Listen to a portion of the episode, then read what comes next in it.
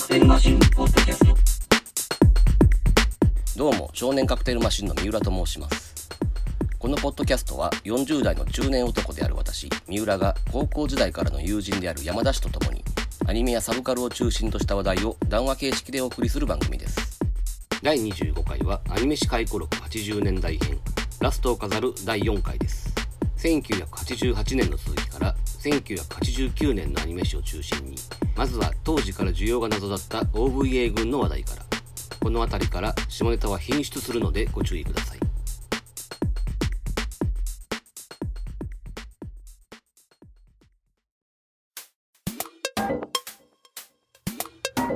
あとさ、俺この辺りでちょっと言おうと思ったんが、うん、あのまあ言うてまだ オーブイエー の初期の頃やん、これって。まあ、うん、もうちょっと前なんかな、全盛期は。なんか、うんうん、俺この頃の オーブイエー ってラインナップを見るとなんか変なんがすげえ含まれてるやろ。誰に向けて作ってんのっていうな。具体名で言える？えっとね、一応原作はあって、なんか、まうん、マドンナマドンナだったっけとか、えーとビッグコミックスピリットに載ってる漫画が原作のやつ、多分そうやと思うな。うん、そのアニメファンにこの漫画のファンは少ないやろうし、かといってそのあの漫画を読んでる層がビデオを高い金出して買うとも思えんしみたいなさ、うん、ちょっと納得したのが、うん、当時はレンタルビデオ屋の店員とかが、まあ、割とおっさんやったりとかしてさ、店長とかがさ、うん、でそういう人はまあほぼ漫画を読まないやん、当時やからね。オタクも少ないし、うん、で唯一読んでる雑誌とかが例えばあの、うん、ほらプレイボーイやったりとか、ああいう雑誌やったりするわけだよ、うん、でプレイボーイに載ってる漫画ってあるやん、うん、ああいうのを例えばアニメファンとかには別に人気もないんやけど、うん、えー、と具体例がなんかないかな。プレイボーイでやった漫画って分からへんかえーとなんかサーキットの狼ツー、モデルの剣とか、あ、そうそう、そういうやつ。あれも確かアニメ化されてたと思うねんけど、うんうん、そういうのを作っとけば店員の店員さんに引っかかると、うん、つまりその人漫画の知識とかは全然ないねんけど、あ、これやったら聞いたことあると思って仕入れてくれるっていうね、うんうん、全国のレンタルビデオ店にその仕入れてくれればそれなりの儲けになるから、うん、その実際見る人は少なかったとしてもそれで商売になるっていうね、うん、でまあたまにやろうけど、そのヤンキーだってその知らんもんよりは知ってるもん見るやろうから借りる人もおるっていうね、うん、そういう目算もあって、うんうん、それで当時そういうアニメが結構 オーブイエー で作られてたっていう話を聞いて、割と、うん、あ、なるほどなって思った記憶があるんだけどね、うんうん、当時のさ、その漫画読みが好む漫画と、うん、そうじゃない人が好む漫画ってやっぱり結構溝があったと思うのよ、うんうん、ヤンマガでいうとそういうなんかファンキーモンキーティーチャーみたいなやつだってやっぱりヤンマガの看板漫画としてあったわけやん。まあねそうよな、うん、うちらのはもう全く理解もできない層に多分人気あったんやろうしな。だからそのマドンナっていう漫画がどんな漫画でどの程度人気あったかは全然俺知らないんだけど、まあそこそこ人気はあったと考えたらね。しかも俺今ざっと見たらにじゅうにかんも出てるらしいご, ごねんかん連載してるんだよ、うん、あとまあ単純に オーブイエー の初期の頃ってさ、ようわからん業者が参入してたと思うのよ、うん、それこそなんかもう薬剤に片足突っ込んでるような業者がさ絡んでて、でそういう人らが読む漫画ってそういうオタク向けではなくて、例えばドクダミソウみたいな漫画やったとしてやでやっぱドクダミソウね、割とたまに見かけるけど絵は結構緻密やでまあまあまあだからな、その黎明期の独特のその混乱みたいなのがあってさ、みっちりその練られた企画とかさ、万全の体制で作られてるようなものもあれば、うん、ほんまに適当に作ったようなものもいっぱいあってさ、うん、あのそれこそレンタマンとかあったやんか。あったあったあった。雑誌についてるさ、その話後でしようと思うんだけどな。あのレンタマンちゃうねん。レンタマンってあんまり分かってない人が作ってるっぽいねんけど、アニメ自体は実はすんごい高クオリティなのよ。うん、ただ普通の感覚ならこんなもんアニメ化せえへんよなっていうような内容やったりとかしてさ、ああ企画意図がことすら謎やねんな。そうそう、クオリティとはぐらいちなみにそれはあれね、夢枕バクトワイライト劇場ってやつで、うんうんうん、もうすごいで、橋本真二が監督してて、板野一郎監修、うん、で梅津康臣、磯光雄、田中達之作画みたいなさ、すごっ実は夢のようなメンバーだったりするっていうね。ほんまやだまからね、これはひょっとしてすげえ若手とか作ってる可能性もあるけど、でも普通な通らんような企画の内容なのよ、うん、で多分ね、そういうヤクザまがいな業者が訳も分からずアニメ儲かるらしいでっていう感覚で作ってたっていう可能性は高いと思うんだな、うん、まあ後にそれは淘汰されていくわけやけどさ、うんうん、だからな、まあある意味では初期の オーブイエー 界って面白いっちゃ面白いんだけどな、うん、で実際そのサーキットの狼のやつってあれはガイナックスが絡んでんだっけ、うん、確かな、うん、だから、うん、もうほんまにそういう発想であれは作られてるわけだよね、うん、で泣きの竜とかも作ってたんや、うんうん、まあ泣きの竜はもうちょっとねその高級感のある漫画ではあるけども、そうそう泣きの竜はだからものすごいストレートに理解できるからな、うん、でも決してガイナックスがやりたかった仕事ではないわけやん、まあそうやけど、うん、伝説があるぐらいな脚本家山賀博之が原作をホッチキスで止めてきたっていう話まあどこまでほんまかは知らんけどまあそれぐらいやる気なかったんだけどねでもこれ話の出所がお前年上やろ、そうだから話半分に聞いてんだけど絶対誇張あるよなこれな、うん、面白いけど、うんうん、エピソード自体はだからこの辺はちょっと話半分に聞いてほしいんだけど、でもそういうなんかプレイボーイだったりそのビデオ屋の店長とかに引っかかりそうな漫画をあえてアニメ化して置いてもらうっていう戦略を取ったっていうのはまあまんざら嘘ではないんやろなとか思う、うん、いやそこはすごい理解できる話だから、うん、さっき言ったそのマドンナだってさ、それは一定の層にはやっぱり受けてたんじゃないの、しかもアニメ見たらツーまで作られてるもんね好評やったんかなかもしんないし、それこそヤンキー烈風隊とかもあったりとかさ、それはまあアニオタじゃない人やったらこれ知ってるわ借りてみようとかいう発想にはなるかもしんないしね、うん、なんかそういう映画とかに全然興味ない人がさフラッとレンタルビデオに現れてなんか暇やから見ようかって読んだ時に知ってる漫画のやつに手を出すっていうのはまあ不自然な話ではないよね、うん、間違ってもそらなんかエンゼルコップとかカリンでしょまあ今それ言いて言いたかっただけちゃうの今たまたま目に入ったから今俺期間外で多分一生思い出せんよその名前なんで板野一郎やでこれ、いや覚えてるよ勇気の持ってるやろ確か聞かれてるからっていうなんかね、まあ別にそういう話その初期の頃の オーブイエー ってそういうのがあって興味深いよなって話、うん、あのファミコン時代のあれみたいな感じでな、そうやな、うん、もう初期のね黎明期の何していいか分からん手探りのやつだとしかしまあ変な作品多いな オーブイエー って今リスト見てたらこれやつのなゴールドとかさ何を思って遠山の金さんを エスエフ 仕立てでやろうと思ってるっていうしかも北爪博之ちゃうだっけ、あ確かそうよなだからなんか掘り起こされへんからさゲームと違ってさそのアーカイブ化されてないというか、でも多分やけどそのゲーマーと言われる人は、うん、若い人でもスペランカの存在を知ってると思うんだよね、うん、まあそれは、うん、なんか語り継がねばって使命感でね語り継いでた人が結構いるからね、だからそうそう語り継がれていってないよなって話はなあ オーブイエー は、うん、だからそこそこ有名なやつですら語り継がれへんや、うん、ガルフォースとかそんなタイトルをここ にじゅうさんじゅうねん聞いたっていう話そのブラックマジックとかそういうなんかそこそこ有名作ですら振り返られることはないでしょ、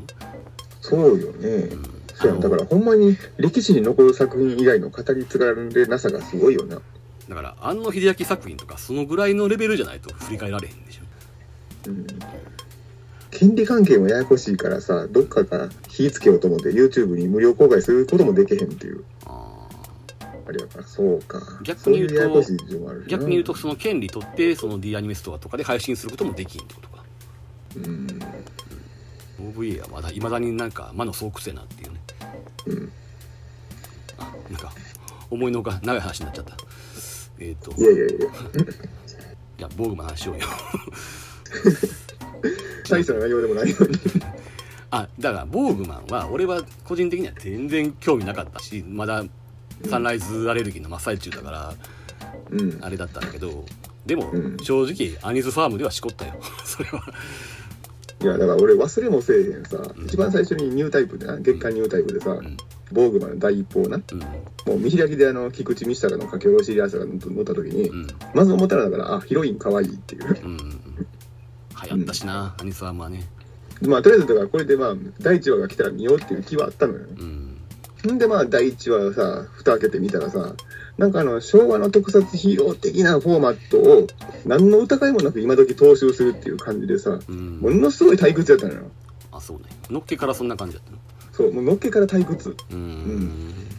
もうなんかあのセリフ回してもなんかありきたりやしさなんか俺たちの力を見せてやるぜとかさ、うん、なんかだからさっきははは怯えろ怯えろ人類とかさ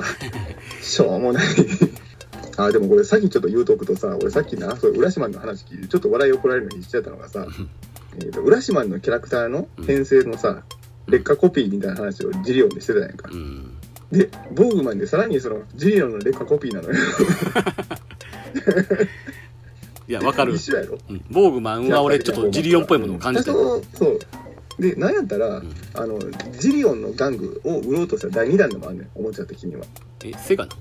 そうよ、セガが提供、おもちゃの提供で、うん、なんやったらボーグマンの本編にも、うん、ボーグマンが使ってる銃としてジリオンが出てくんねん。うーん、いやだからボーグマンのルーツって浦島やったんやっていうことでちょっとさっき笑いそうなってそうかそうか。ただまあ、うん、変身パンクの作画だけは異様にいいのよ。それは覚えてる、うん、特にもうさ、あのアニスのさ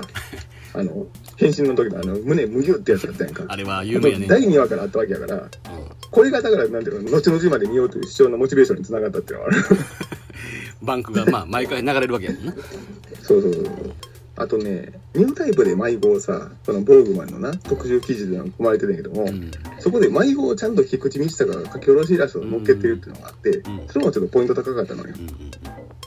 うんうん。まあ、ただまあ、そんなしてることしまうから本編の作家にやれよって思ってたけどああ、作家はあんまりしなかったか、うん、で、一応見てはいたんやけども、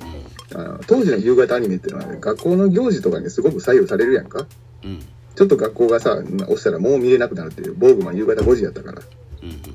そこでだいじゅうさんわを見逃してしまったよね、うん、ところがよ、うん、このじゅうさんわを見逃して、あ、ちょっと悶々とすんねんな、うわ見逃してもうたと、うん、で、その次の月のニュータイプでこの見逃したじゅうさんわの試乗プレビューしてたのよ、うん。そしたらなんかすごい面白そうなのよなんかボーグマン計画っていうさ、うん、実はこのボーグマンの計画はな、外宇宙開発用の、あの人類をこの極限空間で活躍させるために細胞化するっていう計画やったっていう、うん、こういうことがさちょっと小出しに明かされたりとかさ、うん、でしかもこのボーグマンっていうのはその敵幹部にダストジードっていうこの美形男性悪役がおんねんけども、うん、実はこのダストジードもボーグマンやったってところが明らかになるのよ、このじゅうさんわでは、うんうん、うん、でそこでこのじゅうさんわはこのダストジードとの初の一騎打ちがあんねん、主人公の、うん、しかも戦いの最中で、うん、主人公のリョウは右手首を切り落とされるっていう、うん、でこれをニュータイプの雑誌の試乗プレビューでまるでもう大傑作のような扱いで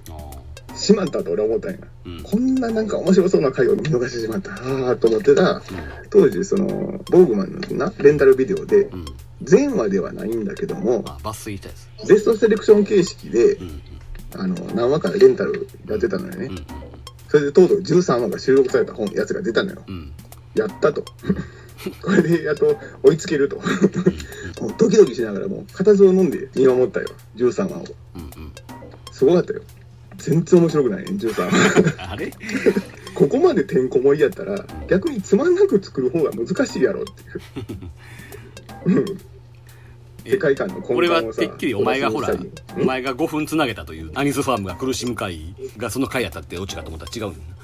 あ、違う違う違ういや、アニスファームの魅力なしで俺語ろうと思ってたよ。アニスの魅力はそのあの後々予定する二次元美少女の回で存分に語るつもりやからだいにじゅうななわの電撃浴びせられてもだえる声とか死ぬほどいやらしいよ。それが例のごふんつないだやつ。それとはまた別。違うんかごふんつないだのはまた別やな、うん、あの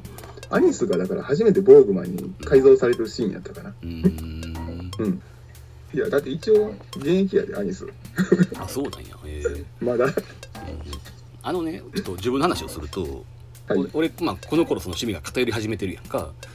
うん、で俺の好きなもんってやっぱりそのアキラだったりオリツだったりするわけやけど、まあはっきりこのキャラでは抜けないわけやね、うん、うん、そっからすげえ遠いもんやったからだからやっぱり抜きたいアニメキャラってなると結局サンライズに頼るしかなかったっていうさアレルギーとか言っときながら体は欲してたっていうね。あの頭とさ、うん、下半身の趣味って別やもんね。そうそうそう、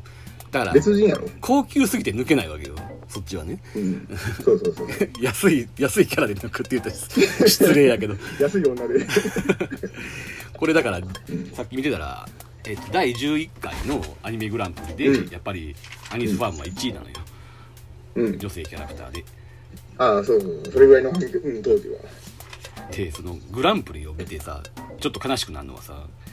うん、まあいちいはトトロや、まあそれは、ね、アニメージュだからまあ順当として、うん、まあホタルの他がどこにもないのはちょっと悲しいところではあるけどあらでにいはセイントセイヤなのよ、うん、でさんいがボーグマンなの、うん、でよんいサムライトルーパーでごいアキラ、ろくい逆襲のシャーってこの頃のアニメファンの傾向を非常に表してるよね。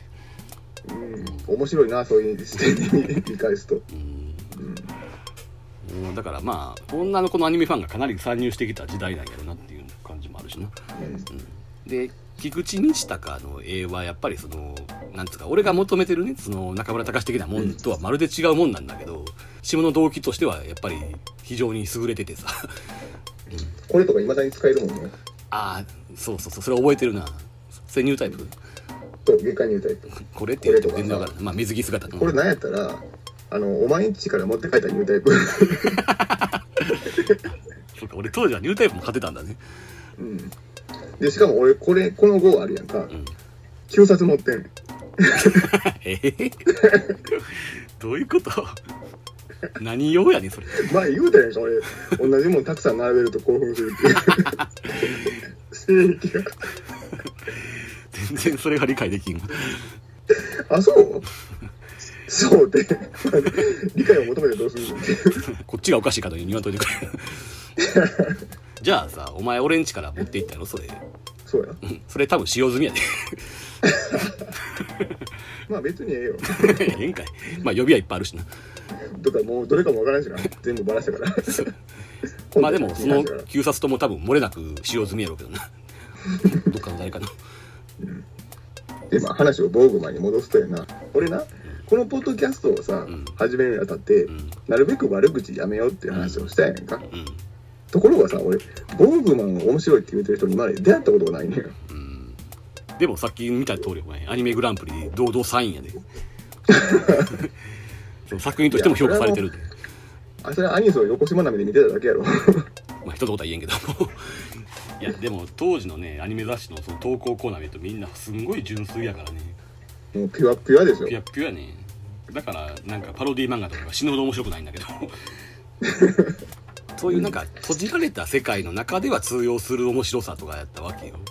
うん、で今に比べてアニメ界がすっごい閉じてたんでもうほんまに一歩出たら全く通用しないギャグとかがまかり通ってた時代だからさ、うんうん、そこは今はもうちょっと風通しはいいんでマシになってんじゃないかなと、うんちゃんと声優の言うことでも笑えるし下手な芸人より面白い時もあるぐらいでさ、うん、で今やあれやでそのテレビとか規制が激しいから声優の方が下ネタ言ってるもんね、うん、そこはだいぶ変わったし今の方がはるかに良くなったなと思う部分の一つやな、うんうん、じゃあ何アニスファームの話は改めてする方向でいいのかな。うんまあたっぷりあるよアニスの話を、うん、この年は映画は割と重要作が多いけどまあ改めて語るかもしくはまあすでに語ったものが多いから、うん、そうやなもうちょっとあるような語ることが。あとまあ逆襲のシャアでその深い話はしないけど、うん、さっき言ったその ティーエム ネットワークを俺に教えてくれた友人がまあ彼はガンダムファンでもあったから、うん、逆襲のシャアにすごく注目はしててまあ俺もそこそこ注目はもちろんしてたんだけど、うん、当時のちょっとヤンキーに片足突っ込んでたようなやつらが、うん、多分そいつらはあれやね子供の時はガンダムを好きやったはずやねんけどその友人がその逆襲のシャアの話をしてるとお前まだガンダムなんか見てんのかみたいなことを言われてたわけ、うんうん、それはだからさっきも言ったようにお前らほんまにガンダム分かってたんかっていう気持ちもあったんやけども、うん、そこでその友人が言い返した言葉が、うん、そら昔のガンダムは子供っぽかったかもしれんけど逆襲のシャアはすごいねんぞって言い返したわけよ、はいうんこれはね、俺はすげえ違和感を持ったことを覚えてる今、うん、いや、逆襲のシャアはそこそこ良かったとは思うけどもそんなファーストじゃ全然かなってないよってのが俺の当時の評価だったので、うんうん、なんかこう、言葉とか難しけりゃそれでいいのかっていう感じのさだからどっちもどっちやなって思ったっていう記憶ね、うん、で、やっぱりなんかなそいつにとってほら、だって人気になる前から知ってた ティーエム ネットワークが主題歌に使われてるわけだからさまあそれはドンピシャやったんやと思うわきっとね、うん、嬉しかったと思うでそれは自分の好きなガンダムに応援してきた ティーエム ネットワークが使われて、うん、だからまあね彼の気持ちも分からんではないがっていう、うんうん、これも当時中学にねん生だったかなあのウォークマンでゲームミュージックとか聴いてるけどさ、うん、それをものすごくバカにされてるのもうゲームミュージックなんか聴いてんのって、うん、でまあそいつらが聴いてるやつが何が言ったらあのラウドネスとかそんなんやったんやけどななるほどそんなんでゲームミュージックバカにされたくないなっていうそういう対立はどこでもまああるよねっていう。今ではな考えづらいかもしれんけども、まあ当時はねものすごい隔絶がそこにはあったからさ、うん、やっぱりアニメ的なものからは足を洗わなかっていう風潮がまだあったし、うん、まだ中学生やからさオタクとかそこまではいかへんねんけどきっと、うん、なんかまあ要するに背伸びしたい年頃であったので、だから思い出したわ、中にの時にアキラの俺ファンクラブに入ったって言ってんやん、うん、講談社が作ってたね、うん、その話をしてた時に隣におった光源氏ファンの女子から、うん、すっげえバカにされたこと覚えてるだから言ってお前だって光源氏のファンクラブ入ってるやんけって言ったら、いや光源氏はいいけどアニメのファンクラブってあんたみたいな感じだったまあどっちが正しかったから明白でしょっていう今だったら言えるけどね、うん、まあ今でこそまあ微笑ましく聞けるエピソードだけどねそうね、今でこそ微笑ましいし、なんやったら光源氏の良さだって分からんではないけど、うん、あのやっぱり当時は悔しさをすごい募らせてたから、うん、だからねさっきから言ってるあの高級感につながっていくねんけど、やっぱりアニメというものが社会的に認められてほしかったっていう気持ちはやっぱりあったよ正直、うんうんうん、前の世代からすればそんなん具の骨頂なんかもしれへんけど、うん、それこそ安井子石和とかに言わせれば具の骨頂なんかもしれへんけど、やっぱりね本音としてそれはあった。やっぱりそんだけ悔しい思いをしたんだって、うんうん、そのアキラとガンダムあたりをまあ王立とかだからそういうのを歓迎したのも多分そういう理由やったと思うし、うんね、ここまでの、ね、作品を生み出しておきながらね、うん、社会的地位がちっとも向上しないっていうのもなんかやるせない思いがあったよね。あでもねこの頃のそのアキラの、まあ、宮崎駿がもちろん一番でかいわけやけど、この頃の種まきをしたおかげやと思うよ、今の地位があるのはきっと。うんうん、そうそうちゃんと発芽したんやねっていう、うん、あの時の種まきが、うん、だからその芽が出たこと自体を否定されるとやっぱりさ、まあ気持ちは分かるし、うん、当時の自分を思い返すとさ、うん、若かったなとかちょっと見苦しいなっていう気持ちもなくはもちろんないんだけども、うん、じゃああのままでよかったのかって言われるとやっぱり違うよなっていう気持ちもある。いま、うん、だにだからさお前この年でまだガンダムなんか見てんのかっていう時代でよかったのかって言われればやっぱりそれは耐えられんかったなって思うわ。うん、うんでまたあれやろ、さっき言ったようにガンダムとかやん、やっぱりそういうきっかけを作ったのはさ、うんうん、その作った本人たちがそう言っちゃってる悲しさっていうのもあるしなあ、うん、宮崎駿もそうやんきっと。そのアニメがそうやって地位向上していくことを良しとしてないやんか、うん、あんなもん見てるやつはバカだって思いながら作ってるわけでしょ。子供が見るのはいいけどさ、うんうん、こうやって今みたいにもう日本人全員全世代が見てるような状態って決していいとは思ってないはずやん、うんうん、でもそうした当人やからねそれあなたがっていうさ。でもそれをね実際作った世代がそれ言うのもすごくよくわかるしなっていう、うん、そうやね。だから変な責任をやっぱり感じちゃうんやとは思うのよな、うん、特に富野周期にはそれを感じるのよ。こういうなんかいわゆるアニメファンみたいなものを生み出した大きなきっかけを自分が作ってしまったっていう罪悪感っていうのが必ずあるから、うん、なんかいらんもん背負い込んじゃってるやん、うん、だからもうことさらにさっさとガンダムなんか卒業しなさいってね、うんで連呼してるもんね、富野周期は。そうなのよ。でそれをなぜ批判するかっていうと、うん、やっぱりあの世代はさ大人になるっていうことが至上命題だからねきっと、うんうん、それ以上の価値観はないっていうね、うんうん、でオタクってのは基本的に大人になりたくないというか子供のままのでいたいっていう感覚の人たちのことだとも思うからさ、うんうん、ある時期まで俺もそう思ってたんやけど、これはねもう初期の頃のポッドキャストでも話したけど、ある時期から俺大人になることに価値をあまり見出せなくなったっていうのもあって、なんか大人になるイコールいいことやとは思えなくなったっていう気持ちもあるのね、うん、だからまあ現時点ではやけどその富野周期とか宮崎駿とかのそういう意見っていうのはやっぱり承服しかねるというか、うん、あの世代の人の価値観やなって思うし、うん、あの庵野秀明ぐらいまでは一応あるやんそれが大人になれみたいなものがね。まあ、うん、ビューティフルドリーマーとか最初のエヴァとかもそういうテーマやったわけやし、うん、あの辺の世代までは一度は取り扱ったテーマっていうかさ、うんうん、まあ庵野秀明の場合はそのね大人になれっていうテーマすらもコピーの可能性はあるんだけども、うんうん、あの先代のね、まあ今んとこでもそれが完全な正論やとは今は思えなくなってるのでな。ただそれは、ね、今現時点で俺はそう思ってるってだけの話であって、まあ、あの今後どうなるかは分かんないけども。うんうん、まあある一面ではそのアニメが高級になっちゃったからこそ、うん、ファンは卒業しなくてもいいものになったとも言えるわけよ。だって大人の干渉に耐えるんだから、なんで卒業しなきゃいけないのって、なんやったら大人しか分からんもんだっていっぱいあるのにっていうさ、うんうん、片渕素直に言わせれば大人向けではなくて思春期向けやっていう話なんだけどな。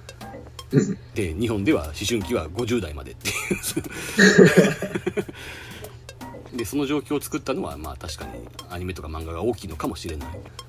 でも単純に大人になれば解決するのかって言われればな、ロールモデルがないっていう問題もあるしな。そうですね、うん、立派な大人というのは、うん、と, とにかく大人が見苦しい国ですね、日本で今そうそうそう、だからそこはちょっとまだまとまってないけど、やっぱしあれよ、うん、高級感を願った自分っていうのと、うん、あの頃のいい加減なものこそがアニメやっていう、うん、それこそが美徳であるっていうさ、そこは若干揺れてはいるけど、基本的にはもうあまりそうは思ってないっていうか、やっぱりなるべくしてなったんやろなとは思ってる、高級感っていうのはね。突っ込んだ話するとまだいろいろあんねんけどさ、そのじゃあオタク向きがどうなんだって話とかね、あれは高級と言えるのかどうかとかさ、うん、まあいろいろあんだけども、うん、はい、でまあはちじゅうきゅうねんは見てたのはピーターパンぐらいなんだよ俺。うん、ピーターパン当時熱く語ってたよね。数年ぶりにその名作劇場に帰ってきて、うん、まあ動機はただ単にな中村隆が絡んでたっていうだけのことなんで、だからアキラ以降の初めての仕事やったわけね、うん、でまあ前言ったようにそのこの辺から中村隆の絵って割とね反発する人も多いんやけど、俺ピーターパンぐらいまではすごく大好きなんで、うんうん、ただ別に話が面白かったかっていうとそうでもない。うん、あそれ当時から言ってたなだから明らかに作画アニメとして見てたっていうだけのことね、うんうん、あとはねこの年からルパンのスペシャルが始まるのね。一発目のバイバイリバティ危機一発っていうのが始まって、うんうん、まあ当時はシリーズ化するなんて思ってないから、それはまあ数年ぶりにルパンが復活したってことですげえ、まあ正直評価にギターを吐かしてたとは思うわルパンが出てるだけで嬉しいぐらいの感覚やったからね、うんうん、まあこの頃の数年は長いやん、うん、パートスリー以来だからね、うん、まあごねんぐらいは空いてるわけだ、うん、でまあランマにぶんのいちをちょっとチラ見したぐらいかな、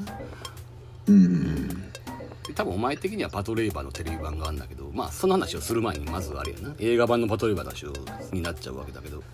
ああでもそれは単独会するでしょ。まあな、まあ俺は特に劇場版を見た時にね、うん、まあ押井守は知ってたわけやけどさ、しばらくそのビューティフルドリーマー以降不遇の時代があってさ、うんうん、ここで復活したっていう印象だから、高校から大学ぐらいまでそのエヴァが出るまでは、うん、パトレーバーって自分の中ですごく比重を占めてた、うんうん、まあにに至るまでね、うんうん、こんなすごいアニメが見たことねえわぐらいに思ってたと思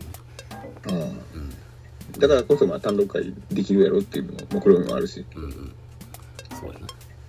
一応来年にナディアが始まるわけだけどね。ああ、それぐらい節目やね。だからきゅうじゅうねんだいでまただから潮流が変わるからさ、うん、あの見えてる風景も変わってくるし、だから霧のえっとこはここやね。そうやねんな。だから、うん、はちじゅうきゅうねんは他に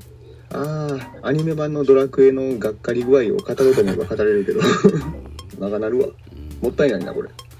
当時だからドラクエのゲームの方にドハマりして、うん、し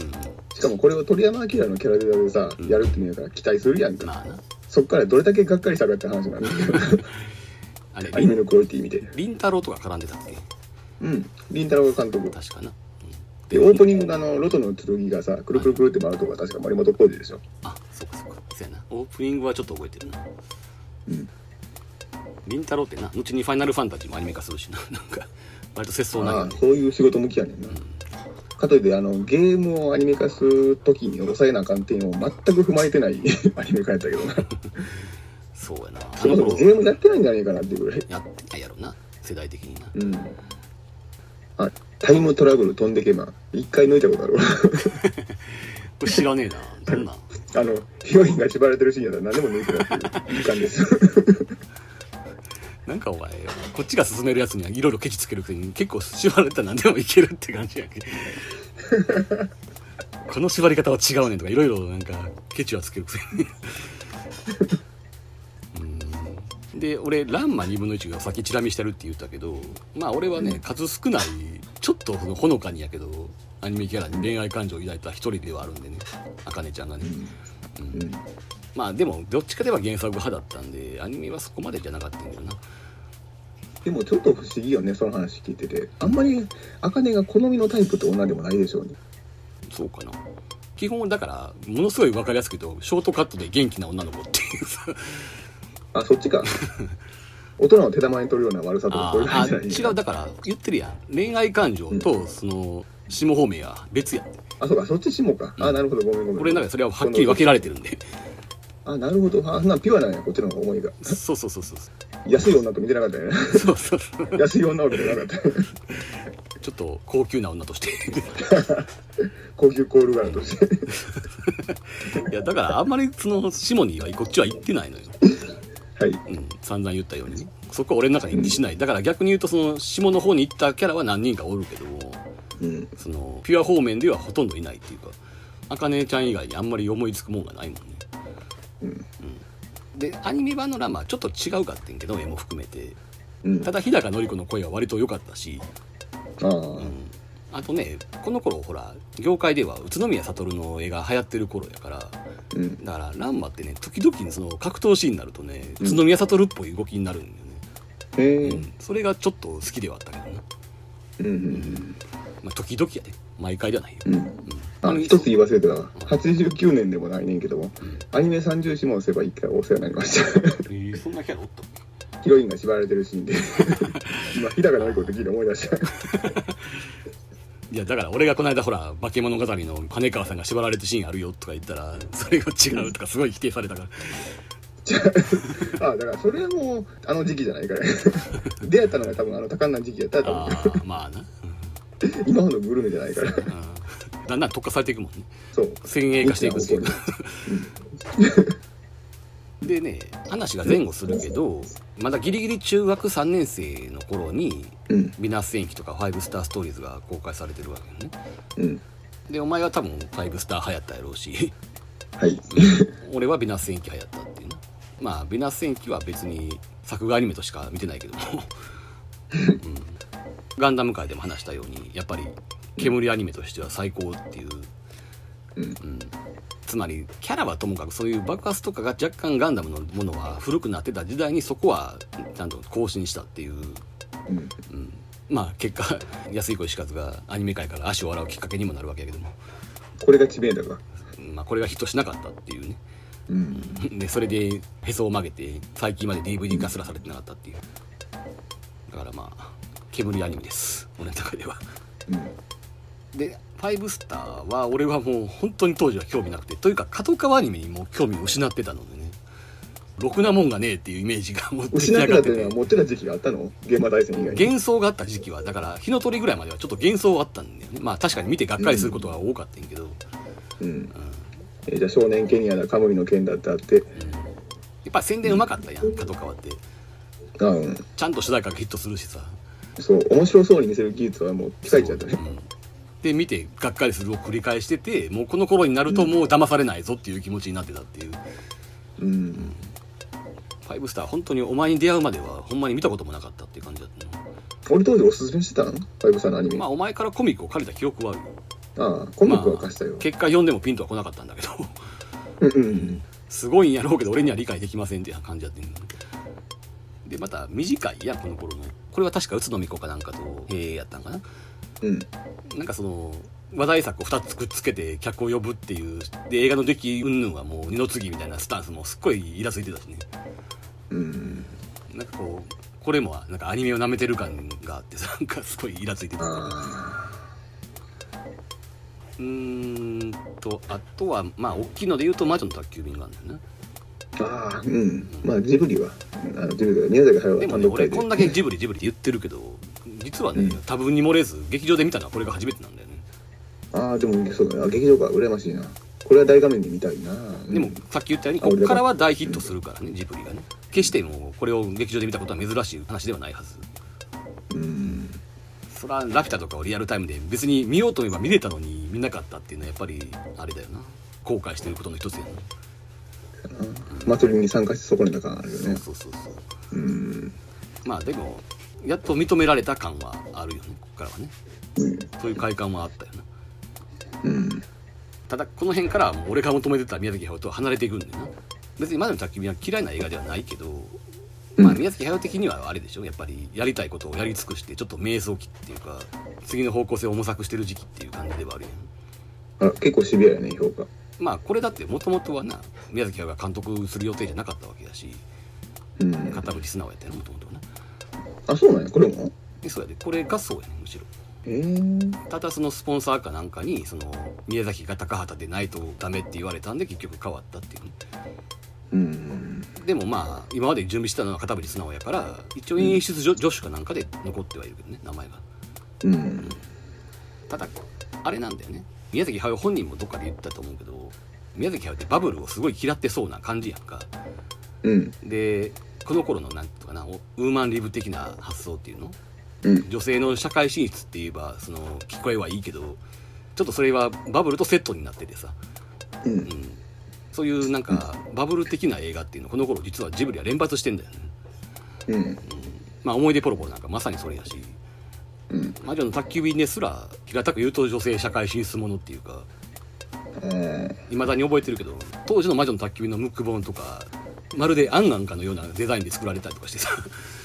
あ、そう女性ファッション誌みたいな作りになってたりとかして、うん、まあパッと見やでその表紙とかはってことやけど、ああそこまで見ないと見えてこない文脈ってあるんだよね。だからそれは知らなんだ。後に宮崎駿も語ってたけどもう僕はもうバブルとか大嫌いなんですけど、うん、でも過去振り返るとジブリはしっかりバブルで商売してるんですよねって話をしてて、うん、まあ確かにという感じではね、うんうん、ただ魔女の宅急便ってあれやな指揮者の中でも結構評価分かれるよね、うんうん、意外な人が結構この作品はすげえ好きって言ってたりもするし、庵野秀明みたいにやっぱり全然評価してませんって人もいるし。あ、そうだよ、うん、なんか基本的にはなんか昔からの宮崎ファンからするとがっかり映画らしいねんけど、うーん、でも決して出来が悪いわけではないよなとは思ってんだけど、うんうん、まあ最後アクションでごまかしたのが悪かったのかもしれないけどああそれはうん言われてみたらそうだ。でもあれがなければねその一般衆を納得させることはできなかったよきっと。だから終われないよね、うん、高畑映画っぽくさ精神的な成長で終わってたらさ多分不特定多数の観客は納得してないよ、うん、映画としては高級になったとしてもさ、うん、っていう感じかな。で オーブイエー はポケットの中の戦争はああ、うん、これはもう単独会で行くしかないまあそっか、まあこれは一番印象残ってるのはやっぱりあれだよね、あの法律以来なんか何をしてるかよう分からんかった山川博之がやっと名前が出てきたっていう、うん、トップを狙いの脚本を実はやってたっていうのはだいぶ後になってから知ったことやから。ああ、うん、そうか、だから空白期間がすごい長いっていう解釈やってるな。法律の次の仕事っていう感じなんよね、うんうん、しかもあれだよねこれって当時は結構批判されてた記憶があるけどなんかいつの間にか名作扱いになってるってイメージがあるんだけどあ、そう、うん、俺は最初からなんか好評やってイメージだった、ね、少なくとも浅利義人はボロクソに書いたと思うんだけどあら、そう、へえ、どんな理由やろ。ちょっとそれ理由気になるな。読んだろあのね、マニアックな見地から文句つけようと思ったらいくらでもつけれるよ、うん、ただ俺は功績とさなんていうの相殺してチャラにできるぐらい功績の方が大きいなと思ってるから、うん、ポケセンは。でもね、おおむねその浅利義人に限らずそんなになんか高評価やったイメージはないで。いや俺ポケセンはガンダムの中でも腰のさ、うん、あのうかつに批判しようもんならなんていうのファンのさ反発が怖いっていうタイプだと思うけどな。ああよんかんのあれが出てきたけど、はいよ、うん、まあ、ちなみに浅利義人、うん、長い時間かけて感情移入させたジオン兵は皆殺し、機体のガンダムは悪役、うん、おまけにケンプファーはあっけなくやられる、うん、うーむ何か待っていたものとは違うような気がするって星にてん に?、うん、ごだんかいやろ確かこれ評価。で他の人のやつを見ても、うん、詰まるところ戦争は辛いものだというのはいいんですが、あるにとって辛すぎる物語になりそうで嫌な感じ、もっと小気味いいガンダムが見たかったんですけどっていう。ああ、あのなんかねちょっと正体が見えたような気がした。みんなほんまにピヨピヨやね。うん、要はだから感情移入したキャラクターが次々死んでいく展開って嫌なんや。あとまああれやね、もうちょっとこう燃える展開が見たかったってことなんよねこれって。まあすんごいざっくり言ってしまえば反戦映画みたいな感じの内容やね、うんうん、後味が苦いタイプの作品やから、うん、そうだから直球のカタルシスはないけども、うん、でもそれこそジオン兵でさなんていうのいわゆる感情移入の対象となる今作ではね、うん、ジオン兵がバタバタ死んでいくのもいわゆる負のカタルシス的な面っていうのはないのかね感想として。これにかんの感想で、これって太陽の帝国だったのね、なんだつまんないの、だから主人公のふたりはノーマルなキャラになっているんだ、そりゃメカシーンが浮くわなとかさあうーん、分からんでもない。でも太陽の帝国はね、最初から目指せるポイントだったからね。あ、そうだね。うん、最初から太陽の帝国をやるつもりですぐらいのヒデたちが言ってたから、うんうん、にかんの浅利義人はお話が続いてるシリーズってのは内容が中だるみしてる間でも同じ金出して川にはならんのが辛いところとかささんかんちょっと、えー、にかん、あ、にでは言われるの、あ、にで言われる。まあでも今特にちょっと評判の悪いやつだけを取り上げてるから、中にはいい評価が出してる人ももちろんおるけどね、うん、いっかんの後はまあ浅利義人のやつ見るね、うん、だいいちわを見た限りでは主人公が小学生だというメリットは全くない、というより主人公が主人公として起動してないんだよね、メカ作画だけは最高っていうまあ単純にちょっとな、あのー、これって初めてか富野ガンダム以外のやつは、うん、爽快感があるものを求めてたんでしょうね。やっぱりゼータダブルゼータときてさ、うん、なんかまあ逆襲の者だって別に爽快感のある映画ではないし、うんうん、そろそろガンダムでこう開放的なものを見たかったんじゃない。いやでも富野由悠季をオマージュをした作品にもあんだけ否定できなくせにいざそこから背を向けてもそれかいなっていう、もうファースト原理主義やな浅利義人は単なるここまで来ると。あ、でもあれよ、ゼロはち招待の途中からは大絶賛に変わるよ。あ、それは覚えてる、うん、だからほらちょっと事情が違うのはさ、今のファンとかはさ、うん、これをなんか配信とかでざっと見れるのかもしれんけど、うん、レンタルに並ぶとはいえさ、うん、濃いファンはやっぱり高い金出して買うわけやんか、うん、でも例えばトップを狙えばいっかんににわ入ってたし、うん、やっぱりあれぐらいの感動を得られないと元が取れないって感じはあったんかもしれない。あ、そうか。ましてやガンダムという名を使って作るならっていうね、うん、まあ少なくともいい評判一辺倒だったわけではないってことよ、うんうん、今はそこそこな場合によっちゃ名作ぐらいの扱いになってるわけやけど、うんうん、でもやっぱり確かに磯光雄の印象の方が強いよな、うん、あらびっくりしたよ俺も、うん、で、あ、ガイバーがあるんだけどこれお前になんか貸してもらってみた記憶あんな。え、そもそもガイバーを俺はダビングして持ってたことあるのか。貸したってことはっていうことじゃない。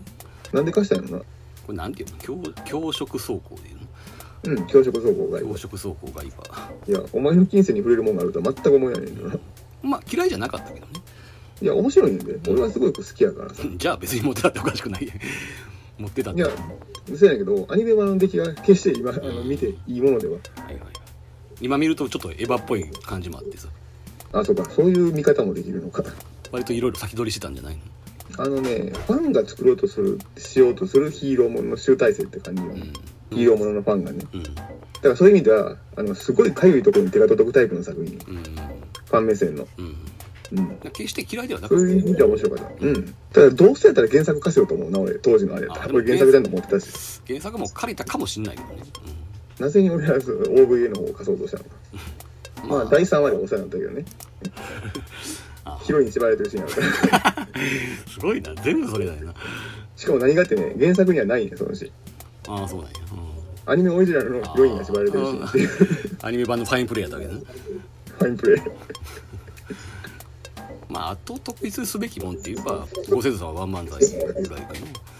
やでも突筆すぎてこれはちょっと喋りたいけど時間がなさすぎる、うんうん、まあこれはでもお互いあれやんな、話題になってね、うん、いや圧倒的に面白かったよな。あ、だからこれを話せばちょっと長くなるから、うん、ダイジェスト的に言うけども、うん、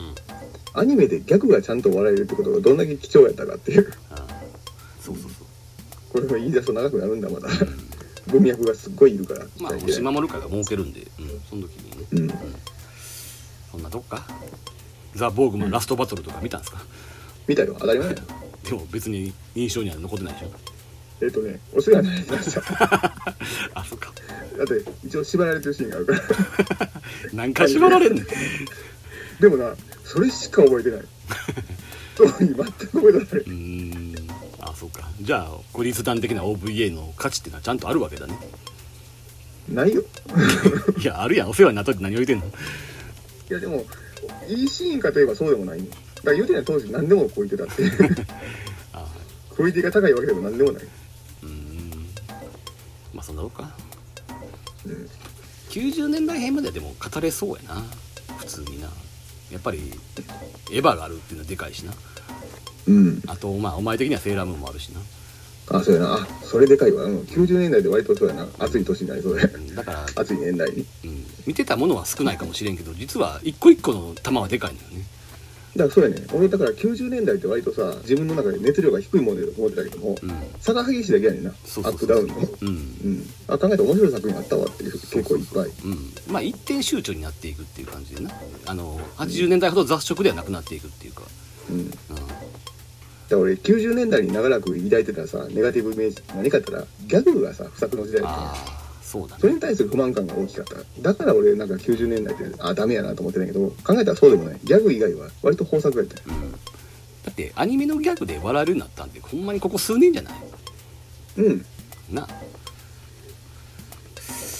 うん、まあじゃあ今日はこんなとこですかね。一応はちじゅうねんだいは終わった、うんうん、で別に次回のネタを決める必要ないしな。次回は普通にきゅうじゅうねんだい以降やな。いけるやろな、うん、でおそらくにせんねんだい以降から極端に薄味になるからさいやもうゼロねんだいは今にして思えるとね、あれだわ、本当に全てがつまんなかったっていうイメージが俺の中にある。あるあるある。実写も音楽も。ああ、そうそう思うのか、うんうん、だからこれ何時間かな、もうあの時ってにせんねんだいって。確かにな。あ、俺はだから、まあ、前半はやけどモーニング娘。だったからね、うんあ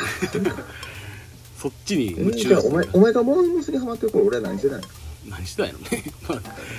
ガンダムを復習してたんじゃないですか。え、ガンダムそもそも何作ってたの。ターンとかその頃のかな。シードや。あ、シードかあれな、俺ものすごく空白期やんなら。ああ、そうか。ガンダムがシードやとしたら、うん、だからあれじゃね、同時にそのネットが発達してくる時代だからさ、うん、だから強いて言えばにちゃんとかがあったっていう感じやな、ね、うん、うん、で俺らモーターからしたらにちゃんとモーニング娘。が連動してたしね。ああ、うん、俺その時まだネット環境整ってなかったから、ますます何してたんやろなにせんねんだい前半って俺、うん、まあでも当時あれだよな、お前すんごい漫画をいっぱい読んでるってイメージはあるけどな。あ、そっち方面掘り下げてたから、うん、ひたすら読み倒してたな。でほらその頃日常系のものが流行りだすやん。うん、だからそっちやったんじゃんお前が、そのアズマンガ大王的なものに。あ、うん、俺はそっちはあんまり乗り切れんかってんけど、まあお前に勧められてたまにポツポツ読んでたっていう感じやったと思うな、うん、でも漫画知るほど読んでた時期は別に最新作ばっかりして追ってたわけじゃないんで、うん、なんかで俺その頃に巨人の星とか追っかけたりしてたからな、まあまあそういうのも余力として飲んでたんやろうけど、でも当時全ての漫画を読んでるんちゃうかぐらいの勢いで漫画読んでた記憶があるけどね。あ、うん、じゃあまあ言うたら次回からがきゅうじゅうねんだいからがその俺らが出会ってからの本格的なアニメ歴なんで、うん、そうだね、そうね、まあ語りがいはあるかもね、うん、うん、ということで今回はこの辺で終わりましょう、はい、お相手は少年カクテルマシンの三浦と、えー、山田でした、はい、ではさよなら。さよなら。